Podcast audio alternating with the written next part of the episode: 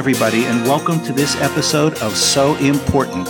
We have a special guest with us today. His name is Edwin Hyman, and he and I share a love for a type of movie called film noir, and we both particularly love the B-movie subgenre of film noir. And we're going to talk about that today and what makes these movies so special and so different. So let's just jump in and let me welcome Edwin to the show. And I'm wondering if you could uh, say a few words to introduce yourself a bit and maybe talk a little bit about how you got into this particular particular uh, hobby. All right. Well, like Monty said, my name is uh, Ettenheimer. I'm Dutch, uh, forty-five years old, but I currently live in Belgium. I just moved here, and I've been into movies for quite a few years now. And before I discovered film noir, one of my favorite movies was Blade Runner, which is a science fiction movie, but it's also known as a science fiction neo-noir. And because of that, I started to look into what noir is, and I got a box set of film noir movies. And the first one of that box set that I watched was a movie called The Killers with Burt Lancaster. And the opening scene just hooked me. Straight from second one, I was hooked. And yeah, that basically cemented it. After that, I started to watch a lot of film noir movies. I started to read up on the history of film noir, where it came from, its influences, et cetera. And from there, it just spiraled out of control in, in a sense, I guess. And we could talk forever about defining film noir. That's somewhat controversial, but I think it might be great to hear what you how you, what you describe as a film noir. Um, as you, as you said, it's a controversial topic, but for me, film noir is basically, it's a movie that's stripped of all its glamour, Uh, all pretension, and it just, it's cynical, it's world-weary, it doesn't try to show anything in a good light. In some ways, it's an alternate universe, but in some ways, it's also realistic because people do make bad choices all the time. And that's what happens in film noir. You do something, you whether you really want to or not, and you're screwed. Whether it's by a femme fatale or whether it's just a small-time criminal trying to make the big score. And it's often just a regular person who makes a bad decision, like you said, because of a female or because he wants to get that last big break or whatever it is.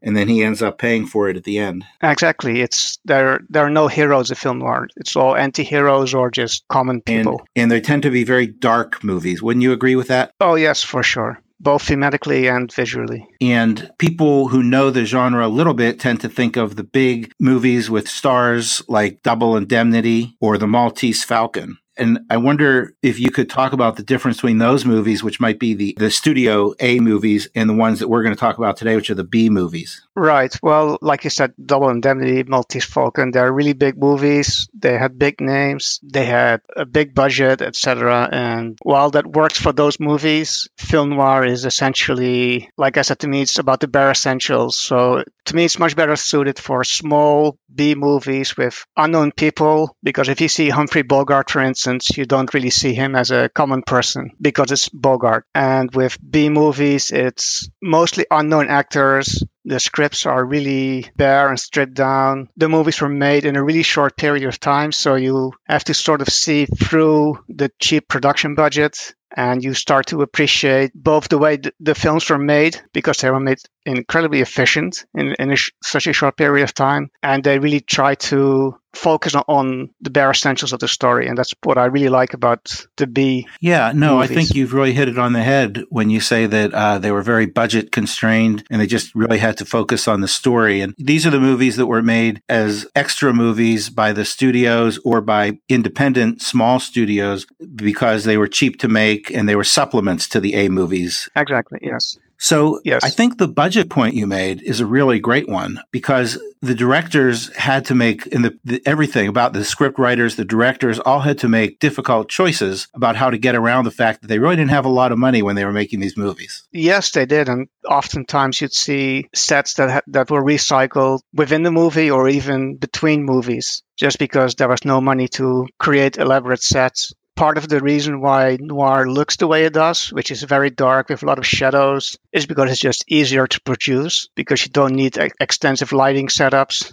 So everything is geared towards making the most out of the least amount of money. And there's there's a human dimension to noir because you really start to feel for the characters. You feel like you know them, and you can see that they're not necessarily evil or they're not necessarily big gangsters like in an Edwin G. Robinson movie. Exactly. People are not completely right or righteous or completely wrong or evil. You can understand why, for instance, someone wants to make a big heist, even though you don't necessarily would do it yourself, and you can, you, or you can see why someone would fall for a femme fatale. It's very much, these people are not superheroes. Right. What else is it about the B movies that distinguishes them from the A movies in your mind that makes the B movies the ones that really appeal to you? I guess there's no filler. It's very compact. It's very direct. And it's, well, like I said, with noir, I it's stripped of all glamour. And with B yeah, movies, it's no. even more so. Now, you also have a blog about these movies. And what is the theme yes, of correct. the articles that you do in the blog for those who might want to take a look at it?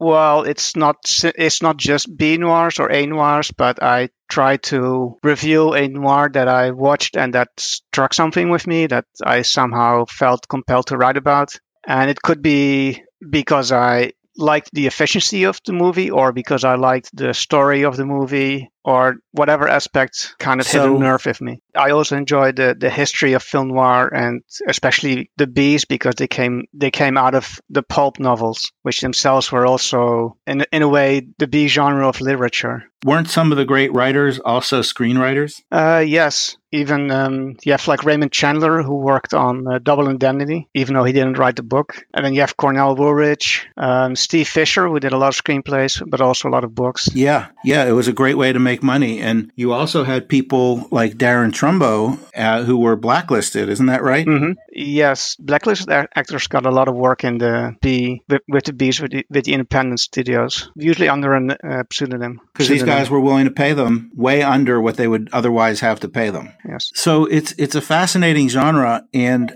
maybe we can spend a few minutes talking about some of our favorites. Uh, if someone said, all right, so I heard all this, what do you, what should I go watch? Why don't we uh, switch off a little bit? What would be the, what would be a couple that you might tell somebody that you got to see to really understand the genre or just because they're a really good story? Well, let me first start start with a very controversial one because it's, to me, the last true noir, and that would be Blast of Silence from nineteen sixty-one, which is controversial because everybody says it's Touch of Evil, but for me, it's Blast of Silence. It's an independent movie made for, I think it was Amazing. under twenty thousand dollars, and it has some of those blacklisted uh, people you mentioned, like Lionel Stander, who does a... Uh, voice-over narration, which is something that is incredibly common in film noir, voice-over narration, throughout the entire movie. But the movie is really, really good, but it's also, you can see it was cheaply made, but it doesn't affect the way the movie pans out. All right, so let me give one. This one is called The Setup. Okay. With Robert Ryan and Audrey, yes, Totter, and Audrey Totter, and it is about a boxer going for that last big pot, and he doesn't know it, but his own manager has sold him out. I think that Robert Ryan... to me, yes. is the consummate film noir actor.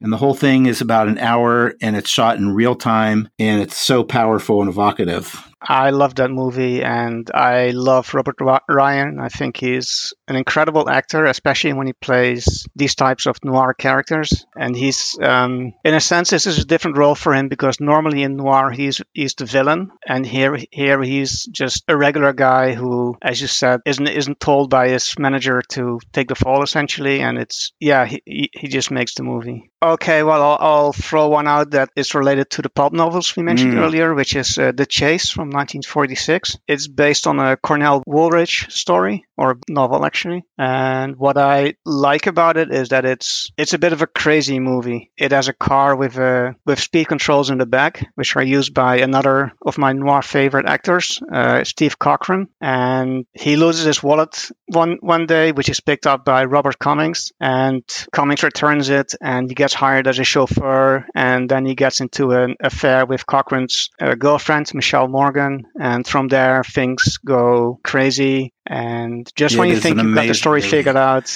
you didn't.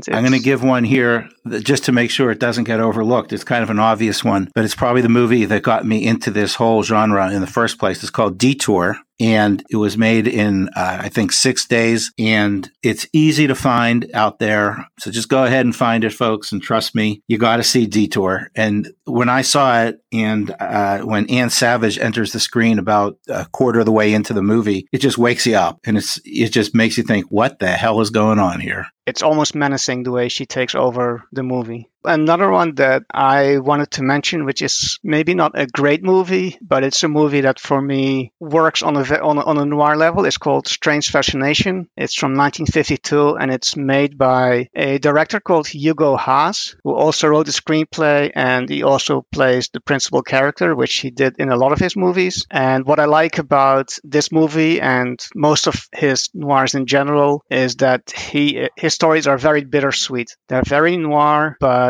his characters are usually very sympathetic, and yet you know that he makes the wrong choice. You know, you know that the the women in this in his movies are up to no good, but it's fascinating to watch, just like the title says. And in this movie particularly, he has two women in his life. He's a, he's a, he's a European pianist who comes to America, and he is uh, funded by a wealthy woman. But of course, he falls for a really cheap nightclub singer, because that's what happens in film noir. And then everything in his life falls apart, but he's too naive to realize it. So here, let me give another one that's a little bit off the wall. It okay. is called Dementia, or Daughter of Horror. It is a crazy movie. Yes, Some guy had a secretary who had a dream.